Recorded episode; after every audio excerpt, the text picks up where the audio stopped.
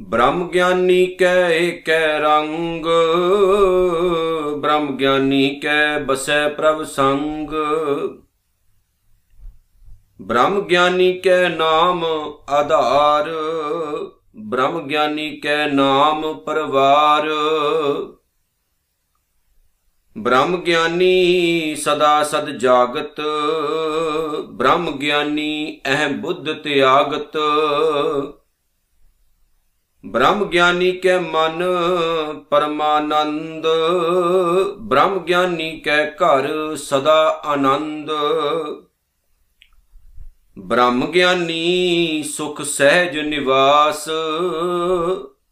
ਨਾਨਕ ਬ੍ਰਹਮ ਗਿਆਨੀ ਕਾ ਨਹੀਂ ਬਿਨਾਸ਼। ਬ੍ਰਹਮ ਗਿਆਨੀ ਸੁਖ ਸਹਿਜ ਨਿਵਾਸ। ਨਾਨਕ ਬ੍ਰਹਮ ਗਿਆਨੀ ਕਾ ਨਹੀਂ ਬਿਨਾਸ਼। ਮਿਹਰਾਂ ਦੇ ਸਾਈਂ ਧੰਨ ਧੰਨ ਸਤਿਗੁਰੂ ਸ੍ਰੀ ਗੁਰੂ ਗ੍ਰੰਥ ਸਾਹਿਬ ਜੀ ਮਹਾਰਾਜ, ਸੱਚੇ ਪਾਤਸ਼ਾਹ। ਆਓ ਜੀ ਸਤਿਗੁਰਾਂ ਦੇ ਪਾਵਨ ਚਰਨਾਂ ਵਿੱਚ ਆਪਣਾ ਧਿਆਨ ਜੋੜੀਏ। ਦਸ਼ਮੇਸ਼ ਪਾਤਸ਼ਾਹ ਸ੍ਰੀ ਗੁਰੂ ਗੋਬਿੰਦ ਸਿੰਘ ਜੀ ਮਹਾਰਾਜ ਵੱਲੋਂ ਅਸੀਸਾਂ ਨਾਲ ਭਰੀ ਹੋਈ ਖਾਲਸਾ ਪੰਥ ਨੂੰ ਗੁਰੂ ਪਿਆਰ ਵਿੱਚ ਭਿੱਜੀ ਹੋਈ ਗੁਰੂ ਫਤਿਹ ਦੇ ਨਾਲ ਸਾਰੇ ਸਾਂਝ ਪਾਈਏ ਜੀ। ਸਭੇ ਆਖੋ ਜੀ, ਵਾਹਿਗੁਰੂ ਜੀ ਕਾ ਖਾਲਸਾ, ਵਾਹਿਗੁਰੂ ਜੀ ਕੀ ਫਤਿਹ। ਸ਼ਹੀਦਾਂ ਦੇ ਸਰਤਾਜ ਪੰਚਮ ਪਾਤਸ਼ਾਹ ਧੰਨ ਧੰਨ ਸਤਿਗੁਰੂ ਸ੍ਰੀ ਗੁਰੂ ਅਰਜਨ ਸਾਹਿਬ ਜੀ, ਸੁਖਮਨੀ ਸਾਹਿਬ ਦੀ ਪਿਆਰੀ ਪਾਉਣ ਬਾਣੀ ਦੇ ਵਿੱਚ ਸਾਨੂੰ ਬਹੁਤ ਸਾਰੀਆਂ ਪਿਆਰੀਆਂ ਪਿਆਰੀਆਂ ਸਿੱਖਿਆਵਾਂ ਦੇ ਕੇ ਪਰਮਾਤਮਾ ਦੇ ਨਾਮ ਭਜਨ ਦੇ ਨਾਲ ਜੋੜਦੇ ਨੇ। 8ਵੀਂ ਅਸ਼ਟਪਦੀ ਚੱਲ ਰਹੀ ਹੈ ਤੇ 8ਵੀਂ ਅਸ਼ਟਪਦੀ ਦੀ ਅੱਜ ਅਸੀਂ 5ਵੀਂ ਪੌੜੀ ਦੀ ਵਿਚਾਰ ਕਰਨ ਲੱਗੇ ਹਾਂ। ਜਿਹਦੇ ਵਿੱਚ ਗੁਰੂ ਅਰਜਨ ਸਾਹਿਬ ਮਹਾਰਾਜ ਸੱਚੇ ਪਾਤਸ਼ਾਹ ਜੀ ਨੇ ਅੱਜ ਫਿਰ ਰੱਬ ਦੇ ਪਿਆਰ ਵਿੱਚ ਭਿੱਜੇ ਹੋਏ ਇਨਸਾਨ ਦਾ ਜ਼ਿਕਰ ਕੀਤਾ ਹੈ। ਇੱਕ ਬੜਾ ਹੀ ਪਿਆਰਾ ਗੁਰੂ ਗ੍ਰੰਥ ਸਾਹਿਬ ਦਾ ਬਚਨ ਹੈ, ਜਿਹਦੇ ਵਿੱਚ ਕਹਿੰਦੇ ਨੇ, ਕੌਣ ਮੂਆ ਰੇ, ਕੌਣ ਮੂਆ, ਬ੍ਰਹਮ ਗਿਆਨੀ ਮਿਲ ਕਰੋ ਵਿਚਾਰਾ, ਇਹ ਤਉ ਚਲਤ ਭਇਆ। ਜਦੋਂ ਨਾ ਕਿਸੇ ਦੀ ਦੁਨੀਆ ਵਿੱਚ ਮੌਤ ਹੋ ਜਾਏ, ਤਾਂ ਆਪਾਂ ਕਹਿੰਦੇ ਫਲਾਣਾ ਬੰਦਾ ਮਰ ਗਿਆ, ਉਹਦੀ ਮੌਤ ਹੋ ਗਈ, ਉਹ ਅਕਾਲ ਚਲਾਣਾ ਕਰ ਗਿਆ। ਪਰ ਗੁਰੂ ਅਰਜਨ ਸਾਹਿਬ ਜੀ ਮਹਾਰਾਜ ਨੇ ਜਿਵੇਂ ਇੱਥੇ ਬ੍ਰਹਮ ਗਿਆਨੀ ਸ਼ਬਦ ਵਰਤਿਆ, ਤੇ ਉੱਥੇ ਕਹਿੰਦੇ ਨੇ, ਕੌਣ ਮੂਆਰੇ ਕੌਣ ਮੂਆ, ਕੌਣ ਮਰਿਆ ਹੈ, ਕੌਣ ਮਰਿਆ ਹੈ? ਕੌਣ ਮੂਆਰੇ ਕੌਣ ਮੂਆ? ਬ੍ਰਹਮ ਗਿਆਨੀ ਮਿਲ ਕਰੋ ਵਿਚਾਰਾ, ਇਹ ਤੋਂ ਚਲਤ ਭਇਆ। ਅਸਲ ਦੇ ਵਿੱਚ ਤੁਸੀਂ ਬ੍ਰਹਮ ਗਿਆਨ ਦੇ ਨਾਲ ਜੁੜ ਕੇ ਇਸ ਚੀਜ਼ ਦੀ ਵਿਚਾਰ ਕਰੋ। ਇਹ ਤਾਂ ਇੱਕ ਰੱਬੀ ਕੌਤਕ ਵਰਤਿਆ ਹੈ, ਕੋਈ ਇਨਸਾਨ ਮਰਿਆ ਨਹੀਂ ਹੈ, ਮਰਦਾ ਕੋਈ ਵੀ ਨਹੀਂ ਹੈ। ਜੀਨਸ ਇਨਸਾਨ ਦੇ ਹਮੇਸ਼ਾ ਜਿਉਂਦੇ ਰਹਿੰਦੇ ਨੇ, ਹਮੇਸ਼ਾ ਇਨਸਾਨ ਜਿਉਂਦਾ ਰਹਿੰਦਾ ਹੈ। ਸਿਰਫ ਤੇ ਸਿਰਫ ਆ ਮਿੱਟੀ ਬਦਲਦੀ ਹੈ। ਮਿੱਟੀ ਖਤਮ ਹੁੰਦੀ ਹੈ। ਸਰੀਰ ਜਿਹੜਾ ਜਿਹੜੇ ਸਾਡੇ ਜੀਨਸ ਨੇ, ਉਹ ਦੁਬਾਰਾ ਸਰੀਰ ਜਿਹੜੇ ਨੇ, ਉਹ ਚੇਂਜ ਕਰ ਲੈਂਦੇ ਜਿਵੇਂ ਇੱਕ ਘੜੇ ਦੇ ਵਿੱਚੋਂ ਪਾਣੀ ਕੱਢ ਕੇ ਦੂਸਰੇ ਘੜੇ ਵਿੱਚ ਪਾਇਆ ਜਾਂਦਾ, ਇੱਕ ਭਾਂਡੇ ਵਿੱਚੋਂ ਪਾਣੀ ਕੱਢ ਕੇ ਦੂਸਰੇ ਭਾਂਡੇ ਵਿੱਚ ਰੱਖਿਆ ਜਾਂਦਾ ਹੈ, ਐਨ ਇਸ ਤਰ੍ਹਾਂ ਸਾਡੇ ਅੰਦਰ ਦੀ ਅਵਸਥਾ ਹੈ, ਜਿਹਨੂੰ ਆਪਾਂ ਆਤਮਾ ਕਹਿੰਦੇ ਆ ਉਹ ਇੱਕ ਸਰੀਰ ਨੂੰ ਬਦਲਦੀ ਹੈ ਜੀਨ ਸਰੂਪ ਵਿੱਚ ਦੂਸਰੇ ਸਰੀਰ 'ਚ ਪ੍ਰਵੇਸ਼ ਕਰ ਜਾਂਦੀ ਹੈ। ਗੁਰੂ ਅਰਜਨ ਸਾਹਿਬ ਮਹਾਰਾਜ ਸੱਚੇ ਪਾਤਸ਼ਾਹ ਕਹਿੰਦੇ ਨੇ, ਬ੍ਰਹਮ ਗਿਆਨੀ ਕੈ ਏਕੈ ਰੰਗ, ਏਕੈ ਭਾਵ ਇੱਕ ਰੰਗ ਭਾਵ ਪਿਆਰ। ਰੱਬ ਨਾਲ ਜੁੜੇ ਹੋਏ ਇਨਸਾਨ ਅੰਦਰ ਕੇਵਲ ਇੱਕ ਪਰਮਾਤਮਾ ਦਾ ਪਿਆਰ ਵਸਦਾ ਹੈ। ਹੁਣ ਇਹ ਕਹਿਣ ਨੂੰ ਤਾਂ ਗੱਲ ਬਹੁਤ ਛੋਟੀ ਹੈ, ਪਰ ਹੈ ਬਹੁਤ ਵੱਡੀ ਹੈ। ਜਿਹੜਾ ਰੱਬ ਨੂੰ ਪਿਆਰ ਕਰਦਾ ਹੋਵੇ ਜਿਹਦੇ ਅੰਦਰ ਇੱਕ ਰੱਬ ਦਾ ਪਿਆਰ ਵਸਦਾ ਹੋਵੇ, ਉਹ ਕਿਸੇ ਦੂਸਰੇ ਤੋਂ ਨਫ਼ਰਤ ਭਲਾ ਕਿਸ ਤਰ੍ਹਾਂ ਕਰ ਸਕਦਾ ਹੈ? ਉਹ ਕਿਸੇ ਦੂਸਰੇ ਨਾਲ ਦਵੈਸ਼ ਭਾਵਨਾ ਭਲਾ ਕਿਸ ਤਰ੍ਹਾਂ ਰੱਖ ਸਕਦਾ ਹੈ? ਕਿਉਂਕਿ ਉਹ ਸਭਨਾ ਨਾਲ ਪਿਆਰ ਕਰਦਾ ਹੈ। ਇਸ ਲਈ ਉਹਦੇ ਵਿੱਚੋਂ ਜਾਤ ਪਾਤ ਬਰਾਦਰੀ ਦਾ ਭੇਦ ਭਾਵ ਖਤਮ ਹੋ ਜਾਂਦਾ ਹੈ। ਉਹਦੇ ਮਨ ਵਿੱਚੋਂ ਵੱਖ-ਵੱਖ ਧਰਮਾਂ ਦੇ ਵਿਤਕਰੇ ਖਤਮ ਹੋ ਜਾਂਦੇ ਨੇ। ਉਹਦੇ ਮਨ ਵਿੱਚੋਂ ਰੰਗ ਨਸਲ ਦਾ ਭੇਦ ਅਤੇ ਅਮੀਰੀ ਗਰੀਬੀ ਦੇ ਪਾੜੇ ਦੀ ਵਿਤ ਵੀ ਖਤਮ ਹੋ ਜਾਂਦੀ ਹੈ। ਕਿਉਂਕਿ ਉਹ ਪਰਮਾਤਮਾ ਵਿੱਚ ਇੱਕ ਮਿਕਤਾ ਹਾਸਲ ਕਰ ਲੈਂਦਾ ਹੈ ਤੇ ਜਿਹਨੂੰ ਵਾਹਿਗੁਰੂ ਦੇ ਵਿੱਚ ਇੱਕ ਮਿਕਤਾ ਹਾਸਲ ਹੋ ਗਈ, ਉਹਨੂੰ ਸਭ ਕੁਝ ਹੀ ਮਿਲ ਗਿਆ। ਅੱਜ ਦੀ ਦੁਨੀਆ ਵਿੱਚ ਆਪਾਂ ਵੇਖੀਏ ਤਾਂ ਕਹਿਣ ਨੂੰ ਆਪਾਂ ਜ਼ਰੂਰ ਇਹ ਗੱਲ ਕਹਿੰਨੇ ਆ ਜੀ, ਅਸੀਂ ਸਿੱਖਾਂ, ਅਸੀਂ ਹਿੰਦੂ ਆ ਅਸੀਂ ਮੁਸਲਮਾਨ ਆ, ਅਸੀਂ ਈਸਾਈ ਆ। ਵੱਖ-ਵੱਖ ਧਰਮਾਂ ਵਿੱਚ ਆਪਾਂ ਵੰਡੇ ਆ। ਕਿਉਂਕਿ ਇੱਕ ਨਿਰੰਕਾਰ ਵਾਹਿਗੁਰੂ ਤੱਕ ਪਹੁੰਚਣ ਲਈ ਧਰਮ ਸਾਰੇ ਵੱਖੋ ਵੱਖਰਾ ਰਸਤਾ ਦੱਸਦੇ ਨੇ। ਰਸਤੇ ਵੱਖੋ ਵੱਖਰੇ ਹੋ ਸਕਦੇ ਨੇ, ਲੇਕਿਨ ਮੰਜ਼ਿਲ ਸਾਰਿਆਂ ਦੀ ਇੱਕ ਹੈ। ਪਰ ਪ੍ਰੋਬਲਮ ਉੱਥੇ ਕ੍ਰੀਏਟ ਹੁੰਦੀ ਹੈ ਜਦੋਂ ਅਸੀਂ ਕੁਝ ਠੇਕੇਦਾਰਾਂ ਦੇ ਪਿੱਛੇ ਲੱਗ ਕੇ ਧਰਮ ਦੇ ਵਿੱਚ ਵੀ ਵੰਡੀਆਂ ਪਾ ਲੈਨੇ ਆ। ਇੱਕ ਧਰਮ ਦੂਸਰੇ ਧਰਮ ਨੂੰ ਵੇਖ ਕੇ ਨਹੀਂ ਸਿਖਾਉਂਦਾ, ਜਦਕਿ ਧਰਮ ਪਿਆਰ ਭਾਵਨਾ ਵੰਡਦੇ ਨੇ। ਹੈਰਾਨਗੀ ਉਦੋਂ ਹੁੰਦੀ ਹੈ ਜਦੋਂ ਇੱਕ ਦੂਸਰਾ ਧਰਮ ਕਹਿੰਦਾ ਹੈ, ਤੁਸੀਂ ਉਦੋਂ ਤੱਕ ਤਾਰ ਹੀ ਨਹੀਂ ਸਕਦੇ ਜਦੋਂ ਤੱਕ ਤੁਸੀਂ ਸਾਡੇ ਕੰਟਰੋਲ 'ਚ ਨਹੀਂ ਆਉਂਦੇ, ਸਾਡੇ ਪ੍ਰਭਾਵ ਹੇਠਾਂ ਨਹੀਂ ਆਉਂਦੇ। ਪਰ ਗੁਰੂ ਗ੍ਰੰਥ ਸਾਹਿਬ ਤਾਂ ਇਹ ਗੱਲ ਲਿਖਦੇ ਨਹੀਂ। ਸਤਿਗੁਰੂ ਕਹਿੰਦੇ, ਜਿਹੜਾ ਕਿਸੇ ਰਸਤੇ ਥਾਂ ਨਹੀਂ ਆਵੇ, ਉਹਨੂੰ ਪ੍ਰਮਾਤਮਾ ਬਚਾਵੇ। ਜਗਤ ਜਲੰਦਾ ਰੱਖ ਲੈ ਆਪਣੀ ਕਿਰਪਾ, ਧਾਰ ਜਿਤ ਦੁਆਰੇ ਉਬਰੈ ਤਿਤੈ ਲੇਹੁ ਉਬਾਰ। ਇਹ ਗੁਰੂ ਗ੍ਰੰਥ ਸਾਹਿਬ ਮਹਾਰਾਜ ਸੱਚੇ ਪਾਤਸ਼ਾਹ ਦਾ ਸੰਦੇਸ਼ ਹੈ ਪਿਆਰਾ। ਤੇ ਜਿਹੜਾ ਇਨਸਾਨ ਰੱਬ ਨਾਲ ਪਿਆਰ ਕਰਦਾ ਹੈ, ਉਹ ਸਭ ਨਾਲ ਪਿਆਰ ਕਰਦਾ ਹੈ, ਤੇ ਜਿਹੜਾ ਰੱਬ ਨੂੰ ਪਿਆਰ ਨਹੀਂ ਕਰਦਾ, ਉਹ ਦੁਨੀਆ ਵਿੱਚ ਵਿਤਕਰੇ ਕਰੇਗਾ। ਜਿਵੇਂ ਕਿ ਮੈਂ ਇੱਕ ਦਿਨ ਪਹਿਲਾਂ ਵੀ ਕਿਹਾ ਸੀ ਵੀ ਭਰਾ ਭਰਾ ਹੁੰਦੇ ਨੇ, ਇੱਕ ਖੂਨ ਦਾ ਰਿਸ਼ਤਾ ਹੁੰਦਾ ਹੈ, ਪਰ ਜਦੋਂ ਇੱਕ ਟਾਈਮ ਉਹਨਾਂ ਦੇ ਘਰ 'ਚ ਐਸਾ ਹੁੰਦਾ ਹੈ, ਵਿਆਹ ਹੋ ਜਾਂਦੇ ਨੇ, ਬੱਚੇ ਹੋ ਜਾਂਦੇ ਨੇ, ਫਿਰ ਆਪਾਂ ਉਹਨਾਂ ਨੂੰ ਸ਼ਰੀਕ ਬਣਾ ਲੈਨੇ ਇਹ ਸਾਡਾ ਸ਼ਰੀਕ ਹੈ। ਵੇਖੋ ਇਹ ਬਦਕਿਸਮਤੀ ਹੈ। ਜਿਹੜੇ ਲੋਕ ਆਪਣੇ ਪਿਆਰ ਵਿੱਚ, ਆਪਣੇ ਪਰਿਵਾਰ ਵਿੱਚ ਨਹੀਂ ਪਿਆਰ ਪਾ ਸਕਦੇ, ਜਿਨ੍ਹਾਂ ਲੋਕਾਂ ਨੇ ਆਪਣੇ ਪਰਿਵਾਰਾਂ ਦੇ ਵਿੱਚ ਹੀ ਪਿਆਰ ਕਾਇਮ ਨਹੀਂ ਕੀਤਾ, ਉਹ ਦੁਨੀਆ ਨੂੰ ਚੰਗਾ ਸੰਦੇਸ਼ਾ ਕਿਵੇਂ ਦੇ ਸਕਦੇ ਨੇ? ਇਸ ਲਈ ਦੰਗੇ ਫਸਾਦ ਹੁੰਦੇ ਆ, ਇਸ ਲਈ ਕਤਲੇਆਮ ਹੁੰਦਾ ਵੱਖ-ਵੱਖ ਕੰਟਰੀਆਂ ਦੇ ਵਿੱਚ, ਦੁਨੀਆ ਦੇ ਵੱਖ-ਵੱਖ ਕੋਨਿਆਂ ਵਿੱਚ, ਕਿਉਂਕਿ ਅਸੀਂ ਸਾਰੇ ਇੱਕ ਦੌੜ ਦੌੜ ਰਹੇ ਆ ਪਰ ਪਹੁੰਚਣਾ ਆਪਾਂ ਕਿਤੇ ਵੀ ਨਹੀਂ ਹੈ। ਅਸਲ ਵਿੱਚ ਸਾਡੀ ਜਿਹੜੀ ਹਾਲਤ ਹੈ, ਉਹ ਉਸ ਹਿਰਨ ਵਰਗੀ ਹੈ, ਜਿਹਨੂੰ ਪਾਣੀ ਦੀ ਬਹੁਤ ਪਿਆਸ ਲੱਗੀ ਹੈ, ਲੇਕਿਨ ਮਾਰੂ ਤਲਾਂ ਵਿੱਚ ਗਰਮੀ ਬਹੁਤ ਹੁੰਦੀ ਹੈ ਤੇ ਉਹਨੂੰ ਦੂਰ ਭਲੇਖਾ ਪੈਂਦਾ ਪਾਣੀ, ਜਿਹੜਾ ਨਾ ਬਹੁਤ ਹੈ। ਪਰ ਉਹ ਇੱਕ ਛਲਾਵਾ ਹੁੰਦਾ, ਜਿਵੇਂ ਆਮ ਗਰਮੀ 'ਚ ਸੜਕਾਂ ਤੇ ਆਪਾਂ ਗੱਡੀ ਲੈ ਕੇ ਜਾ ਰਹੇ ਹੋਈਏ ਤੇ ਦੂਰ ਇਦਾਂ ਲੱਗਦਾ ਜਿਵੇਂ ਸੜਕ ਬੜੀ ਗਿੱਲੀ ਹੈ ਪਾਣੀ, ਪਰ ਹੁੰਦਾ ਨਹੀਂ। ਉਹ ਦੌੜਦਾ ਹੀ ਰਹਿੰਦਾ, ਦੌੜਦਾ ਰਹਿੰਦਾ, ਆਖਰਕਾਰ ਦੌੜ ਦੌੜ ਕੇ ਉਹਦੀ ਮੌਤ ਹੋ ਜਾਂਦੀ, ਪਰ ਪਾਣੀ ਉਹਨੂੰ ਮਿਲਦਾ ਹੀ ਨਹੀਂ। ਆਪਾਂ ਵੀ ਦੌੜ ਰਹੇ ਆ ਸਾਡੀ ਦੌੜ ਖਤਮ ਨਹੀਂ ਹੋ ਰਹੀ। ਆਪਾਂ ਦੌੜ ਰਹੇ ਆ ਪਰ ਸਾਨੂੰ ਸੁੱਖ ਨਹੀਂ ਮਿਲ ਰਿਹਾ। ਦੌੜ ਲਾ ਰਹੇ ਆ ਆਨੰਦ ਜੀਵਨ ਵਿੱਚ ਨਹੀਂ ਆ ਰਿਹਾ। ਦੌੜ ਲਾ ਰਹੇ ਆ ਸ਼ਾਂਤੀ ਲਾਈਫ ਵਿੱਚ ਨਹੀਂ ਆ ਰਹੀ, ਆਉਣੀ ਵੀ ਨਹੀਂ। ਕਿਉਂਕਿ ਆਪਾਂ ਗਲਤ ਦੌੜ ਦੌੜ ਰਹੇ ਆ ਆਪਾਂ ਮਿਹਨਤ ਕਰ ਰਹੇ ਆ ਲੇਕਿਨ ਗਲਤ ਕਰ ਰਹੇ ਆ ਸਾਡੀ ਇਸ ਮਿਹਨਤ ਦਾ ਕੋਈ ਲਾਭ ਨਹੀਂ, ਕੋਈ ਵੀ ਫਾਇਦਾ ਨਹੀਂ। ਆਪਾਂ ਪਹੁੰਚਣਾ ਕਿਤੇ ਵੀ ਨਹੀਂ। ਭਾਈ ਸਾਹਿਬ, ਭਾਈ ਗੁਰਦਾਸ ਜੀ ਨੇ ਆਪਣੀ ਕਵਿਤਾ ਵਿੱਚ ਇੱਕ ਗੱਲ ਬੜੀ ਪਿਆਰੀ ਲਿਖੀ। ਉਹ ਕਹਿੰਦੇ ਸਾਡੀ ਹਾਲਤ ਉਸ ਬੌਲਦ ਵਰਗੀ ਹੁੰਦੀ ਹੈ, ਜਿਹਦੇ ਅੱਖਾਂ ਉੱਤੇ ਪੱਟੀ ਬਣ ਕੇ ਖੋਪੇ ਲਗਾ ਕੇ ਉਹਨੂੰ ਕੋਲੂ ਦਾ ਜਿਹੜਾ ਮਾਲਕ ਹੁੰਦਾ ਹੈ, ਉਹ ਇੱਕ ਦਿੰਦਾ ਹੈ। ਕਿਉਂਕਿ ਪੁਰਾਣੇ ਟਾਈਮ ਦੇ ਵਿੱਚ ਜਦੋਂ ਕੋਲੂ ਰਾਈ ਤੇਲ ਕੱਢਿਆ ਜਾਂਦਾ ਹੁੰਦਾ ਸੀ ਤੇ ਬੌਲਦਾਂ ਨੂੰ ਹਿੱਕਿਆ ਜਾਂਦਾ ਹੁੰਦਾ ਸੀ, ਉਹਨਾਂ ਦੀ ਮਿਹਨਤ ਦੇ ਨਾਲ ਹੀ ਮਸ਼ੀਨ ਚੱਲਦੀ ਸੀ। ਜਿਵੇਂ ਖੂਹ ਸਨ, ਤੇ ਖੂਹ ਜਿਹੜੇ ਸੀ, ਉਹਨਾਂ ਦੀਆਂ ਟਿੰਡਾਂ ਭਰ ਭਰ ਕੇ ਪਾਣੀ ਬਾਹਰ ਨਿਕਲਦਾ ਸੀ ਤੇ ਆਪਾਂ ਕੀ ਵੇਖਦੇ ਹੁੰਦੇ ਸੀ ਵੀ ਬੌਲਦ ਹੁੰਦੇ ਸੀ। ਉਹਨਾਂ ਨੂੰ ਹਿੱਕਿਆ ਜਾਂਦਾ ਹੁੰਦਾ ਸੀ। ਤੇ ਉਹਨਾਂ ਦੀ ਮਦਦ ਦੇ ਨਾਲ ਹੀ ਪਾਣੀ ਨਿਕਲਦਾ ਹੁੰਦਾ ਸੀ। ਲੇਕਿਨ ਉਹਨਾਂ ਦੇ ਨਾ ਅੱਖਾਂ ਉੱਤੇ ਪੱਟੀ ਬਣ ਦਿੱਤੀ ਜਾਂਦੀ। ਉਹ ਸਵੇਰ ਦੇ ਤੁਰੇ ਹੁੰਦੇ ਨੇ। ਸੋਚਦੇ ਇਹੀ ਹੋਣਗੇ ਵੀ ਬੜੀ ਦੂਰ ਚਲੇ ਗਏ ਹੋਵਾਂਗੇ ਆਪਾਂ। ਜਦੋਂ ਪੱਟੀ ਖੁੱਲਦੀ ਹੈ ਪੱਟੀ ਕਿਉਂ ਬਣਦੇ ਆਪਾਂ? ਉਹਨਾਂ ਨੂੰ ਭਲੇਖਾ ਦਿਵਾਉਣ ਵਾਸਤੇ ਵੀ ਉਹਨਾਂ ਨੂੰ ਦਿਸੇ ਨਾ ਵੀ ਆਪਾਂ ਕੀ ਕਰ ਰਹੇ ਹਾਂ, ਕਿੱਥੇ ਜਾ ਰਹੇ ਉਹ ਭਲੇਖੇ 'ਚ ਰਹਿੰਦੇ, ਆਪਾਂ ਬਹੁਤ ਦੂਰ ਜਾ ਰਹੇ ਹਾਂ। ਇਸ ਲਈ ਉਹਨਾਂ ਦੇ ਅੱਖਾਂ ਤੇ ਪੱਟੀ ਬੰਨੀ ਜਾਂਦੀ ਭਲੇਖੇ ਵਾਸਤੇ। ਉਹ ਵਿਚਾਰੇ ਸੋਚਦੇ ਆਪਾਂ ਬੜਾ ਸਫ਼ਰ ਕਰ ਲਿਆ ਹੋਣਾ। ਜਦੋਂ ਸ਼ਾਮ ਨੂੰ ਪੱਟੀ ਖੁੱਲਦੀ, ਕੀ ਵੇਖਦੇ? ਜਿੱਥੋਂ ਤੁਰੇ ਸੀ, ਉੱਥੇ ਦੇ ਉੱਥੇ ਹੀ ਜਿੱਥੋਂ ਆਪਾਂ ਤੁਰੇ ਆ, ਆਪਾਂ ਉੱਥੇ ਦੇ ਉੱਥੇ ਹੀ ਆ। ਆਪਾਂ ਜ਼ਿਆਦਾ ਸਫ਼ਰ ਕਰ ਹੀ ਨਹੀਂ ਪਾਏ, ਜ਼ਿਆਦਾ ਦੂਰ ਜਾ ਹੀ ਨਹੀਂ ਪਾਏ। ਸ਼ਾਇਦ ਜਾਵ ਨਾ ਸਕੀਏ, ਜੇ ਗੁਰੂ ਦਾ ਆਪਾਂ ਪੱਲਾ ਨਾ ਪਕੜਾਂਗੇ ਤੇ ਕਿਉਂਕਿ ਹਮ ਅੰਧਲੇ ਅੰਧ ਵਿਖੇ ਬਿਖ ਰਾਤੇ ਕਿਉਂ ਚਾਲੇ? ਗੁਰ ਚਾਲੀ, ਸਤਗੁਰ ਦਇਆ ਕਰੇ ਸੁਖਦਾਤਾ ਹਮ ਲਾਵੇਂ ਆਪਣ ਪਾਲੀ। ਗੁਰੂ ਦੇ ਪਿਆਰ ਵਿੱਚ ਭਿੱਜਣ ਤੋਂ ਬਗੈਰ ਸਾਡੀ ਕੀਤੀ ਹੋਈ ਮਿਹਨਤ ਅਸਫਲ ਹੈ। ਸਫਲ ਨਹੀਂ। ਆਪਾਂ ਦੌੜ ਜ਼ਰੂਰ ਲਾ ਰਹੇ ਹਾਂ, ਲੇਕਿਨ ਉਹ ਦੌੜ ਦਾ ਕੋਈ ਫਾਇਦਾ ਨਹੀਂ। ਥੱਕ, ਹਾਰ ਕੇ, ਟੁੱਟ ਕੇ ਫਿਰ ਆਪਾਂ ਬਹਿ ਜਾਂਦੇ ਆ ਸੁੱਖ ਫਿਰ ਨਹੀਂ ਮਿਲਦਾ, ਆਨੰਦ ਫਿਰ ਵੀ ਜੀਵਨ ਵਿੱਚ ਨਹੀਂ ਆਉਂਦਾ, ਸ਼ਾਂਤੀ ਫਿਰ ਵੀ ਨਹੀਂ ਆਉਂਦੀ ਟਿਕਾਉ ਫਿਰ ਵੀ ਨਹੀਂ ਆਉਂਦਾ। ਕਸੂਰ ਕਿਦਾ ਗੁਰੂ ਦਾ ਨਹੀਂ। ਕਸੂਰ ਸਾਡਾ ਨਿੱਜ ਦਾ, ਸਾਡਾ ਆਪਣਾ। ਕਿਉਂਕਿ ਸਾਡੀ ਦੌੜ ਹੀ ਗਲਤ ਹੈ। ਸੋ ਗੁਰੂ ਅਰਜਨ ਸਾਹਿਬ ਕਹਿੰਦੇ ਨੇ, ਪ੍ਰਮਾਤਮਾ ਦੇ ਨਾਮ 'ਚ ਭਿੱਜਾ ਹੋਇਆ ਜਿਹੜਾ ਬੰਦਾ, ਜਿਹਨੂੰ ਬ੍ਰਹਮ ਗਿਆਨੀ ਆਪਾਂ ਕਹਿੰਦੇ ਆ ਜਿਨੇ ਬ੍ਰਹਮ ਦੇ ਗਿਆਨ ਨੂੰ ਜੀਵਨ ਵਿੱਚ ਧਾਰਨ ਕਰ ਲਿਆ, ਐਸੇ ਇਨਸਾਨ ਅੰਦਰ ਇੱਕ ਪ੍ਰਮਾਤਮਾ ਦਾ ਪਿਆਰ ਘਰ ਕਰ ਜਾਂਦਾ ਹੈ। ਜਦੋਂ ਉਹਦੇ ਅੰਦਰ ਰੱਬੀ ਪਿਆਰ ਪੈਦਾ ਹੋ ਜਾਏ, ਤਾਂ ਉਹ ਸਾਰੀ ਦੁਨੀਆ ਨਾਲ ਪਿਆਰ ਕਰਦਾ ਹੈ। ਇੱਥੇ ਫਿਰ ਗੁਰਬਾਣੀ ਕਹਿੰਦੀ, ਮਿੱਠ ਬੋਲੜਾ ਜੀ ਹਰ ਸੱਜਣ ਸੁਆਮੀ ਮੋਰਾ, ਹਉ ਸੰਭਰ ਥੱਕੀ ਜੀਓ ਕਦੇ ਨਾ ਬੋਲੇ ਕੌਰਾ। ਫਿਰ 16 ਸਾਹਿਬ ਦਾ ਬਚਨ ਯਾਦ ਆ ਜਾਂਦਾ ਮੈਨੂੰ।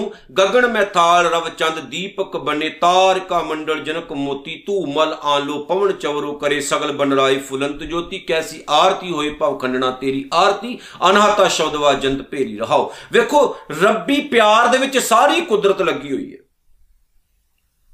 ਚੰ드ਰਮਾ ਸੂਰਜ, ਸਤਾਰੇ, ਸਾਰਾ ਬ੍ਰਹਿਮੰਡ, ਹਵਾ ਪੌਣ ਪਾਣੀ, ਅੱਗ, ਸਾਰੇ ਪ੍ਰਮਾਤਮਾ ਦੇ ਜਿਹੜੀ ਉਹ ਪੂਜਾ ਵਿੱਚ ਲੱਗੇ ਹੋਏ ਨੇ, ਰੱਬੀ ਆਰਾਧਨਾ ਵਿੱਚ ਲੱਗੇ ਹੋਏ ਨੇ, ਇਸ ਲਈ ਗੁਰੂ ਨਾਨਕ ਸਾਹਿਬ ਕਹਿੰਦੇ ਨੇ ਕਿ ਇਹ ਵਾਹਿਗੁਰੂ ਜੀ, ਮੈਨੂੰ ਤਾਂ ਲੱਗਦਾ ਅੱਗ ਵੀ ਤੇਰੇ ਗੁਣ ਗਾ ਰਹੀ ਹੈ, ਪਾਣੀ ਵੀ ਗਾ ਰਿਹਾ ਹੈ, ਹਵਾ ਵੀ ਗਾ ਰਹੀ ਹੈ, ਕੁਦਰਤ ਦਾ ਜਰਾ ਜਰਾ ਤੇਰੇ ਪਿਆਰ ਵਿੱਚ ਝੂਮ ਰਿਹਾ ਜਿਹੜਾ ਪਿਆਰ ਕਰੇ, ਉਹਨੂੰ ਸਭ ਕੁਝ ਪਿਆਰ ਦਿਸਦਾ ਹੈ। ਜਿਹਦੇ ਅੰਦਰ ਗੁੱਸਾ ਤੇ ਨਫ਼ਰਤ ਹੋਵੇ, ਉਹਨੂੰ ਹਰ ਇੱਕ ਚੀਜ਼ ਵਿੱਚੋਂ ਗੁੱਸਾ ਤੇ ਨਫ਼ਰਤ ਹੀ ਝਲਕਦਾ ਦਿਸਦਾ ਹੈ। ਜਿਨੇ ਰੱਬ ਨੂੰ ਪਿਆਰ ਕੀਤਾ ਉਹਨੂੰ ਲੱਗਦਾ ਸਾਰੀ ਕੁਦਰਤ ਹੀ ਪਿਆਰ ਵਾਲੀ ਹੈ। ਜਿਹੜਾ ਰੱਬ ਨੂੰ ਪਿਆਰ ਨਹੀਂ ਕਰਦਾ, ਉਹਨੂੰ ਲੱਗਦਾ ਐਵੇਂ ਹੀ ਸਭ ਕੁਝ ਤੁਰਿਆ ਫਿਰਦਾ। ਸੋ ਜ਼ਰੂਰੀ ਹੈ ਆਪਣੇ ਅੰਦਰ ਮਾਲਕ ਦੇ ਪ੍ਰਤੀ ਪਿਆਰ ਭਾਵਨਾ ਪੈਦਾ ਕਰੀਏ, ਫਿਰ ਸਾਨੂੰ ਸਾਰੇ ਸੰਸਾਰ ਵਿੱਚੋਂ ਪਿਆਰ ਦਿਸੇਗਾ। ਇਸ ਲਈ ਮੈਂ ਕਿਹਾ ਕਰਦਾ, ਅਸੀਂ ਇੱਕ ਪਿੰਡ ਵਿੱਚ ਰਹਿੰਦੇ ਆ ਵੱਖ-ਵੱਖ ਮਹੱਲੇ ਤੇ ਪੱਤੀਆਂ ਹੁੰਦੀਆਂ ਨੇ ਪਿੰਡ ਦੀਆਂ। ਕਈ ਪਿੰਡਾਂ 'ਚ ਵੱਖ-ਵੱਖ ਗੁਰਦੁਆਰੇ ਵੀ ਬਣ ਜਾਂਦੇ ਨੇ, ਜਾਤਾਂ, ਪਾਤਾਂ ਦੇ ਆਧਾਰ ਉੱਤੇ। ਲੇਕਿਨ ਨਾਲ ਦੀ ਨਾਲ ਮੈਂ ਇੱਕ ਗੱਲ ਕਹਿ ਦਵਾਂ, ਛੋਟੇ ਜਿਹੇ ਪਿੰਡ ਨੂੰ ਇੱਕ ਥਾਣੇ ਦੀ ਲੋੜ ਵੀ ਪੈਂਦੀ ਹੈ, ਕਿਉਂਕਿ ਉੱਥੇ ਲੜਾਈਆਂ ਵੀ ਹੁੰਦੀਆਂ ਨੇ। ਭਰਾ ਭਰਾ ਨਾਲ ਲੜ ਰਿਹਾ ਗਵਾਂਢੀ ਗਵਾਂਢੀ ਨਾਲ ਲੜ ਰਿਹਾ, ਇਹ ਕਿਉਂ ਭਲਾ ਹੋ ਰਿਹਾ? ਕਿਉਂਕਿ ਅਸੀਂ ਧੜੇ ਬਣਾ ਲਏ, ਵੰਡੀਆਂ ਪਾ ਲਈਆਂ। ਅਸੀਂ ਸੋਚਦੇ ਹਾਂ ਵੀ ਹਮੇਸ਼ਾ ਖੋਰੇ ਆਪਾਂ ਦੁਨੀਆ 'ਚ ਬਹਿ ਰਹਿਣਾ, ਸਦਾ ਨਹੀਂ ਬਹਿ ਰਹਿੰਦਾ ਕੋਈ, ਸਦਾ ਕੋਈ ਨਹੀਂ ਰਹਿੰਦਾ, ਸਦਾ ਇਹ ਟਿਕਾਣਾ ਨਹੀਂ ਰਹਿੰਦਾ, ਜਿਸ ਆਸਨ ਹਮ ਬੈਠੇ ਕੇਤੇ ਬੈਸ ਗਿਆ, ਇਹ ਤਾਂ ਚਲਦੀ ਦੁਨੀਆ। ਸੋ ਜੇ ਪਿਆਰ ਭਾਵਨਾ ਹੋਵੇ ਤਾਂ ਫਿਰ ਇੱਕ ਗੁਰਦੁਆਰਾ ਹੋਵੇ ਇਸ ਜ਼ਿਆਦਾ ਨਹੀਂ। ਜੇ ਪਿਆਰ ਭਾਵਨਾ ਹੋਵੇ, ਵੰਡੀਆਂ ਨਾ ਹੋਣ, ਪਿਆਰ ਭਾਵਨਾ ਹੋਵੇ, ਲੜਾਈਆਂ ਝਗੜੇ ਦੀ ਲੋੜ ਹੀ ਨਾ ਪਵੇ। ਪਰ ਨਹੀਂ, ਉੱਥੇ ਤਾਂ ਆਪਾਂ ਲੜੜ ਕੇ ਮਰ ਜੰਨੇ ਆ ਵਟ ਵਟ ਦਾ ਝਗੜਾ ਐਸਾ ਹੁੰਦਾ ਵੀ ਕਤਲ ਹੋ ਜਾਂਦੇ ਨੇ। ਸੋ ਸਤਿਗੁਰੂ ਸਾਡੇ ਜੀਵਨ ਨੂੰ ਬਦਲੇ। ਬ੍ਰਹਮ ਗਿਆਨੀ ਕਹਿ ਬਸੈ, ਪ੍ਰਭ ਸੰਗ। ਹੁਣ ਜਿਹੜਾ ਰੱਬ ਨੂੰ ਪਿਆਰ ਕਰਨ ਵਾਲਾ ਰੱਬ ਨਾਲ ਕਨੈਕਟ ਹੋ ਗਿਆ, ਉਹਦੇ ਅੰਗ ਸੰਗ ਪਰਮਾਤਮਾ ਵਸਦਾ ਹੈ। ਅੰਗ ਸੰਗ ਤਾਂ ਸਾਡੇ ਵੀ ਵਸਦਾ ਹੈ। ਲੇਕਿਨ ਸਾਨੂੰ ਮਹਿਸੂਸ ਹੀ ਨਹੀਂ ਹੁੰਦਾ। ਹੁਣ ਉਹਨੂੰ ਕਿੱਦਾਂ ਮਹਿਸੂਸ ਹੋਇਆ? ਕਿਉਂਕਿ ਉਹਨੇ ਵੇਖ ਲਿਆ। ਵੀ ਮੇਰੇ ਅੰਦਰ, ਮੇਰੇ ਬਾਹਰ, ਮੇਰੇ ਪਿੱਛੇ, ਮੇਰੇ ਅੱਗੇ, ਮੇਰੇ ਉੱਤੇ, ਮੇਰੇ ਥੱਲੇ, ਮੇਰੇ ਜ਼ਿੰਦਗੀ ਦੇ ਹਰ ਇੱਕ ਕਦਮ ਨਾਲ ਕਦਮ ਮਿਲਾ ਕੇ ਪ੍ਰਮਾਤਮਾ ਚੱਲ ਰਿਹਾ ਹੈ। ਉਹਨੂੰ ਮਹਿਸੂਸ ਹੁੰਦਾ ਹੈ ਵੀ ਵਾਹਿਗੁਰੂ ਮੇਰੇ ਨੇੜੇ ਹੈ, ਮੇਰੇ ਨਜ਼ਦੀਕ ਹੈ, ਉਹ ਤਾਂ ਕਦੀ ਮੈਂ ਤੋਂ ਦੂਰ ਨਹੀਂ ਗਿਆ। ਪਰ ਕੁਝ ਲੋਕ ਰੱਬ ਨੂੰ ਪਾਉਣ ਵਾਸਤੇ ਦੂਰ ਦੂਰ ਤੱਕ ਜਾ ਆਏ, ਉਹਨਾਂ ਨੂੰ ਫੇਰ ਵੀ ਨਹੀਂ ਮਿਲਿਆ। ਮੈਂ ਤਾਂ ਆਪਣੇ ਘਰ ਵਿੱਚੋਂ ਪਾਲਿਆ। ਕੱਤ ਜਾਈਏ ਰੇ, ਘਰ ਲਾਗੂ ਰੰਗ। ਮੇਰਾ ਚਿੱਤ ਨਾ ਚੱਲੈ, ਮਨ ਭਇਓ ਪੰਗ। ਕਿੱਥੇ ਜਾਵਾਂ ਮੈਂ? ਮੇਰੇ ਘਰ 'ਚ ਹੀ ਰੰਗ ਲਾਤਾ ਗੁਰੂ ਨੇ। ਹੁਣ ਮੇਰਾ ਜਿਹੜਾ ਮਨ ਹੈ, ਉਹ ਪਿੰਗਲਾ ਹੋ ਗਿਆ। ਮਨ ਮੇਰਾ ਟਿਕ ਗਿਆ। ਪਿੰਗਲਾ ਭਾਵ, ਪਿੰਗਲਾ ਕਿਉਂ ਕਿਹਾ ਗਿਆ? ਜਿਹੜਾ ਜ਼ਿਆਦਾ ਤੁਰ ਫਿਰ ਨਾ ਸਕੇ ਨੂੰ ਪਿੰਗਲਾ ਕਹਿੰਦੇ ਨੇ। ਮੇਰਾ ਮਨ ਪਿੰਗਲਾ ਹੋ ਗਿਆ। ਹੁਣ ਭੱਜਦਾ ਨਹੀਂ ਹੈ, ਦੌੜਦਾ ਨਹੀਂ ਹੈ। ਇਹ ਬਹੁਤਾ ਜਿਹੜਾ ਨਾ ਹੁਣ ਦੌੜ ਭੱਜ ਨਹੀਂ ਕਰਦਾ। ਕਿਉਂ ਭਲਾ? ਕਿਉਂਕਿ ਟਿਕ ਗਿਆ ਟਿਕਾਓ ਵਿੱਚ ਆ ਗਿਆ। ਤੇ ਜਦੋਂ ਮਨ ਟਿਕਾਓ 'ਚ ਆ ਗਿਆ, ਉਹਨੂੰ ਲੱਗੇਗਾ ਵੀ ਹਰ ਪਾਸੇ ਰੰਗ ਹੀ ਲੱਗੇ ਹੋਏ ਨੇ, ਚਾਰੇ ਪਾਸੇ ਪਰਮਾਤਮਾ ਹੀ ਪਰਮਾਤਮਾ, ਵਾਹਿਗੁਰੂ ਹੈ। ਤੇ ਜਿਹਨੂੰ ਵਾਹਿਗੁਰੂ ਦਿਸੇ ਹਰ ਇੱਕ ਜਗ੍ਹਾ ਤੇ, ਉਹਨੂੰ ਕੀ ਚਾਹੀਦਾ ਦੱਸੋ? ਫਿਰ ਆਨੰਦ ਪਾਇਆ ਮੇਰੀ ਮਾਏ ਸਤਿਗੁਰੂ ਮੈਂ ਪਾਇਆ। ਉਹਨੂੰ ਸਭ ਕੁਝ ਹੀ ਆਨੰਦਮਈ ਦਿਸਦਾ ਹੈ। ਤੇ ਜਿਹਨੂੰ ਅੰਗ ਸੰਗ ਦਿਸ ਪਏ, ਸਭ ਕੁਝ ਹੈ। ਆਪਾਂ ਕੀ ਕਰਦੇ ਆਪਾਂ ਟੱਕਰਾਂ ਮਾਰੇ। ਇਸ ਕਰਕੇ ਮੈਂ ਕਹਿੰਦਾ ਨਾ, ਗੁਰੂ ਗ੍ਰੰਥ ਸਾਹਿਬ ਤੋਂ ਬਾਹਰ ਜਾ ਕੇ ਕੱਖ ਨਹੀਂ ਮਿਲਣਾ।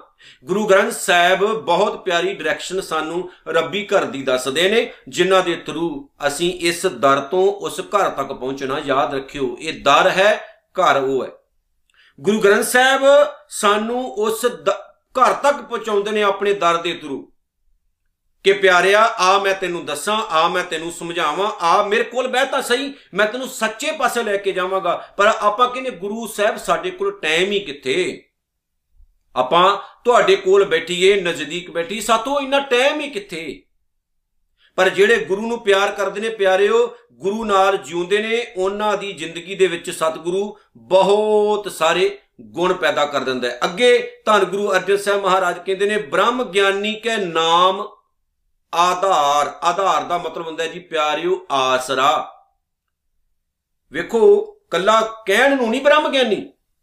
ਜਿਹੜਾ ਬ੍ਰਹਮ ਗਿਆਨੀ ਹੈ, ਉਹਦਾ ਓਟ ਆਸਰਾ ਪ੍ਰਮਾਤਮਾ ਦਾ ਨਾਮ ਹੁੰਦਾ ਹੈ।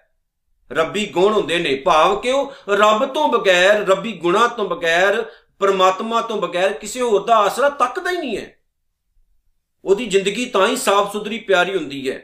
ਉਹ ਧੱਕੇ ਭਲਾ ਕਿਉਂ ਨਹੀਂ ਖਾਂਦਾ? ਕਿਉਂਕਿ ਉਹਨੂੰ ਲੋੜ ਹੀ ਨਹੀਂ ਕਿਤੇ ਜਾਣ ਦੀ। ਉਹਦਾ ਉਹ ਆਸਰਾ ਪ੍ਰਮਾਤਮਾ ਹੀ ਬਣ ਜਾਂਦਾ, ਵਾਹਿਗੁਰੂ ਦਾ ਨਾਮ ਹੀ ਬਣ ਜਾਂਦਾ, ਇਸ ਲਈ ਉਹ ਕਿਤੇ ਜਾ ਕੇ ਖੁਸ਼ ਹੀ ਨਹੀਂ ਹੁੰਦਾ। ਪੂਰੀ ਸ੍ਰੀ ਗੁਰੂ ਗ੍ਰੰਥ ਸਾਹਿਬ ਦੀ ਪਾਵਨ ਬਾਣੀ ਪੜ੍ਹ ਲਓ, ਇਸੇ ਲਈ ਸਤਿਗੁਰੂ ਨੇ ਹਰ ਇੱਕ ਗੱਲ ਦੇ ਵਿੱਚ, ਹਰ ਇੱਕ ਸ਼ਬਦ ਦੇ ਵਿੱਚ ਸਾਨੂੰ ਇਹ ਗੱਲ ਕਹੀ, ਪਿਆਰਿਆ, ਕਿਤੇ ਜਾਣ ਦੀ ਲੋੜ ਨਹੀਂ, ਤੂੰ ਟਿਕ ਜਾ ਟਿਕ ਜਾ ਟਿਕ ਜਾ। ਥੇਰ ਕਰ ਬੈਸੋ ਹਰ ਜਨ ਪਿਆਰੇ, ਸਤਗੁਰ ਤੁਮਰੇ ਕਾ ਸਵਾਰੇ ਥੇਰ ਘਰ ਬੈਸੋ ਬੈਠ ਤਾਂ ਸਹੀ। ਪਰ ਆਪਾ ਬੈਨੇ ਕਿੱਥੇ? ਸਾਡੇ ਤਾਂ ਉਸ ਓਟ ਆਸਰੇ ਹੋਰ ਹੁੰਦੇ ਨੇ ਮੜੀਆਂ ਮਸਾਣਾ ਦੀ ਪੂਜਾ ਕਰਨੀ, ਪੀਰਾਂ, ਫਕੀਰਾਂ ਦੀ ਪੂਜਾ ਕਰਨੀ, ਹਰ ਇੱਕ ਜਗ੍ਹਾ ਤੇ ਜਾ ਕੇ ਟੱਕਰਾਂ ਮਾਰਨੀਆਂ, ਮਿਲਦਾ ਕਿਤੋਂ ਵੀ ਕੁਝ ਨਹੀਂ। ਜਿਹਨੂੰ ਘਰ ਨਹੀਂ ਚੈਨ ਆਇਆ, ਉਹਨੂੰ ਬਾਹਰ ਵੀ ਨਹੀਂ ਆਉਣਾ। ਜਿਹਨੂੰ ਘਰੋਂ ਨਹੀਂ ਕੁਝ ਮਿਲਿਆ, ਬਾਹਰ ਨਹੀਂ ਕੁਝ ਮਿਲਣਾ। ਬਾਹਰ ਦੀ ਸਾਨੂੰ ਆਸ ਬਹੁਤ ਹੁੰਦੀ ਵੈਸੇ, ਪਰ ਬਾਹਰ ਚੰਗਾ ਵੀ ਲੱਗਦਾ ਹੁੰਦਾ ਬੰਦੇ ਨੂੰ, ਪਰ ਬਾਹਰ ਬੰਦੇ ਨੂੰ ਧੱਕੇ ਹੀ ਮਿਲਦੇ ਨੇ। ਧੱਕੇ ਹੀ ਮਿਲਦੇ ਨੇ। ਬਹੁਤ ਸਾਰੇ ਲੋਕ ਨੇ ਗੁਰਦੁਆਰੇ ਛੱਡ ਚੁੱਕੇ ਨੇ, ਬਹੁਤ ਸਾਰੇ ਲੋਕ ਨੇ ਸਿੱਖ ਧਰਮ ਛੱਡ ਚੁੱਕੇ ਨੇ, ਚੜ, ਚਲੇ ਗਏ ਨੇ ਦੂਸਰੇ ਪਾਸੇ ਉਹਨਾਂ ਨੂੰ ਇਦਾਂ ਲੱਗਦਾ ਉੱਥੇ ਜਾ ਕੇ ਜ਼ਿਆਦਾ ਕੁਝ ਮਿਲੇਗਾ, ਪਰ ਨਹੀਂ। ਇਹ ਸਾਡਾ ਭਰਮ ਹੈ, ਸਾਡਾ ਭੁਲੇਖਾ ਹੈ। ਆਪਾਂ ਭੁਲੇਖੇ ਵਾਲੀ ਜ਼ਿੰਦਗੀ ਜੂ ਰਹੇ ਆ ਇੱਕ ਦਿਨ ਮੈਂ ਪਹਿਲਾਂ ਵੀ ਕਿਹਾ ਸੀ, ਅਸੀਂ ਨਾ ਗਿੱਦੜ ਸਿੰਘੀਆਂ ਉੱਤੇ ਵਿਸ਼ਵਾਸ ਰੱਖਦੇ ਪਰ ਗਿੱਦੜ ਸਿੰਘੀਆਂ ਤੇ ਵਿਸ਼ਵਾਸ ਰੱਖਣ ਵਾਲੇ ਬੰਦੇ ਨੂੰ ਕੁਝ ਨਹੀਂ ਜੇ ਮਿਲਦਾ, ਯਾਦ ਰੱਖਿਓ, ਜਿਵੇਂ ਗਿੱਦੜ ਸਿੰਘੀ ਇੱਕ ਭਰਮ ਹੈ, ਇੱਕ ਭੁਲੇਖਾ ਹੈ, ਇੱਕ ਛਲਾਵਾ ਹੈ, ਇੱਕ ਵੱਡਾ ਝੂਠ ਹੈ, ਐਨ ਇਸੇ ਤਰ੍ਹਾਂ ਸਾਡੇ ਮਨ ਵਿੱਚ ਵੀ ਗਿੱਦੜ ਸਿੰਘੀ ਬੈਠ ਚੁੱਕੀ ਹੈ। ਅਸੀਂ ਭਲੇਖੇ ਵਿੱਚ ਜਿਉਂਨੇ ਆ ਵੀ ਗਿੱਦੜ ਸਿੰਘੀ ਨੂੰ ਘਰ ਵਿੱਚ ਰੱਖ ਕੇ, ਡੱਬੀ 'ਚ ਰੱਖ ਕੇ, ਸੰਧੂਰ 'ਚ ਰੱਖ ਕੇ ਸ਼ਾਇਦ ਸਾਡਾ ਪਾਰ ਉਤਾਰਾ ਹੋ ਜਾਏ। ਜਿਹੜੀ ਗਿੱਦੜ ਸਿੰਘੀ ਆਪ ਡੱਬੀ ਤੋਂ ਬਾਹਰ ਜਾਣ ਦੀ ਹਿੰਮਤ ਨਹੀਂ ਰੱਖਦੀ, ਉਹਨੇ ਤੁਹਾਡਾ ਪਾਰ ਉਤਾਰਾ ਕੀ ਕਰਨਾ? ਉਹ ਤਾਂ ਵਿਚਾਰਾ, ਵਿਚਾਰੀ ਖੁਦ ਵਿੱਚ ਬਿਠੀ ਭਰਮ ਭਲੇਖਾ ਹੈ। ਉਹ ਤਾਂ ਇੱਕ ਕਿਸੇ ਪੰਛੀ ਦਾ ਟੁਕੜਾ ਹੁੰਦਾ, ਕੱਟ ਕੇ ਰੱਖਿਆ ਹੁੰਦਾ। ਅਸੀਂ ਸੋਚਦੇ ਹਾਂ ਵੀ ਸ਼ਾਇਦ ਉਹ ਕੋਈ ਜਿੰਦੀ ਚੀਜ਼ ਹੈ। ਮੈਂ ਤਾਂ ਇਹ ਗੱਲ ਕਹਿ ਲੱਗਾ, ਪਿਆਰਿਓ, ਅਸੀਂ ਭਲੇਖੇ 'ਚ ਹਾਂ ਤੇ ਭਲੇਖਾ ਸਾਨੂੰ ਕਿਤੇ ਵੀ ਲੈ ਕੇ ਨਹੀਂ ਜਾਂਦਾ, ਸਾਨੂੰ ਡੋਬਦਾ ਹੈ। ਸਤਿਗੁਰੂ ਕਹਿੰਦੇ, ਬ੍ਰਹਮ ਗਿਆਨੀ ਕੇ ਨਾਮ ਪਰਿਵਾਰ, ਨਾਮ ਹੀ ਉਸ ਦਾ ਪਰਿਵਾਰ ਹੁੰਦਾ ਹੈ। ਨਾਮ, ਰੱਬੀ ਗੁਣ, ਰੱਬ ਦਾ ਹੁਕਮ, ਜਿਹੜਾ ਸਾਰੇ ਸੰਸਾਰ 'ਚ ਵਿਚਰਦਾ ਹੈ।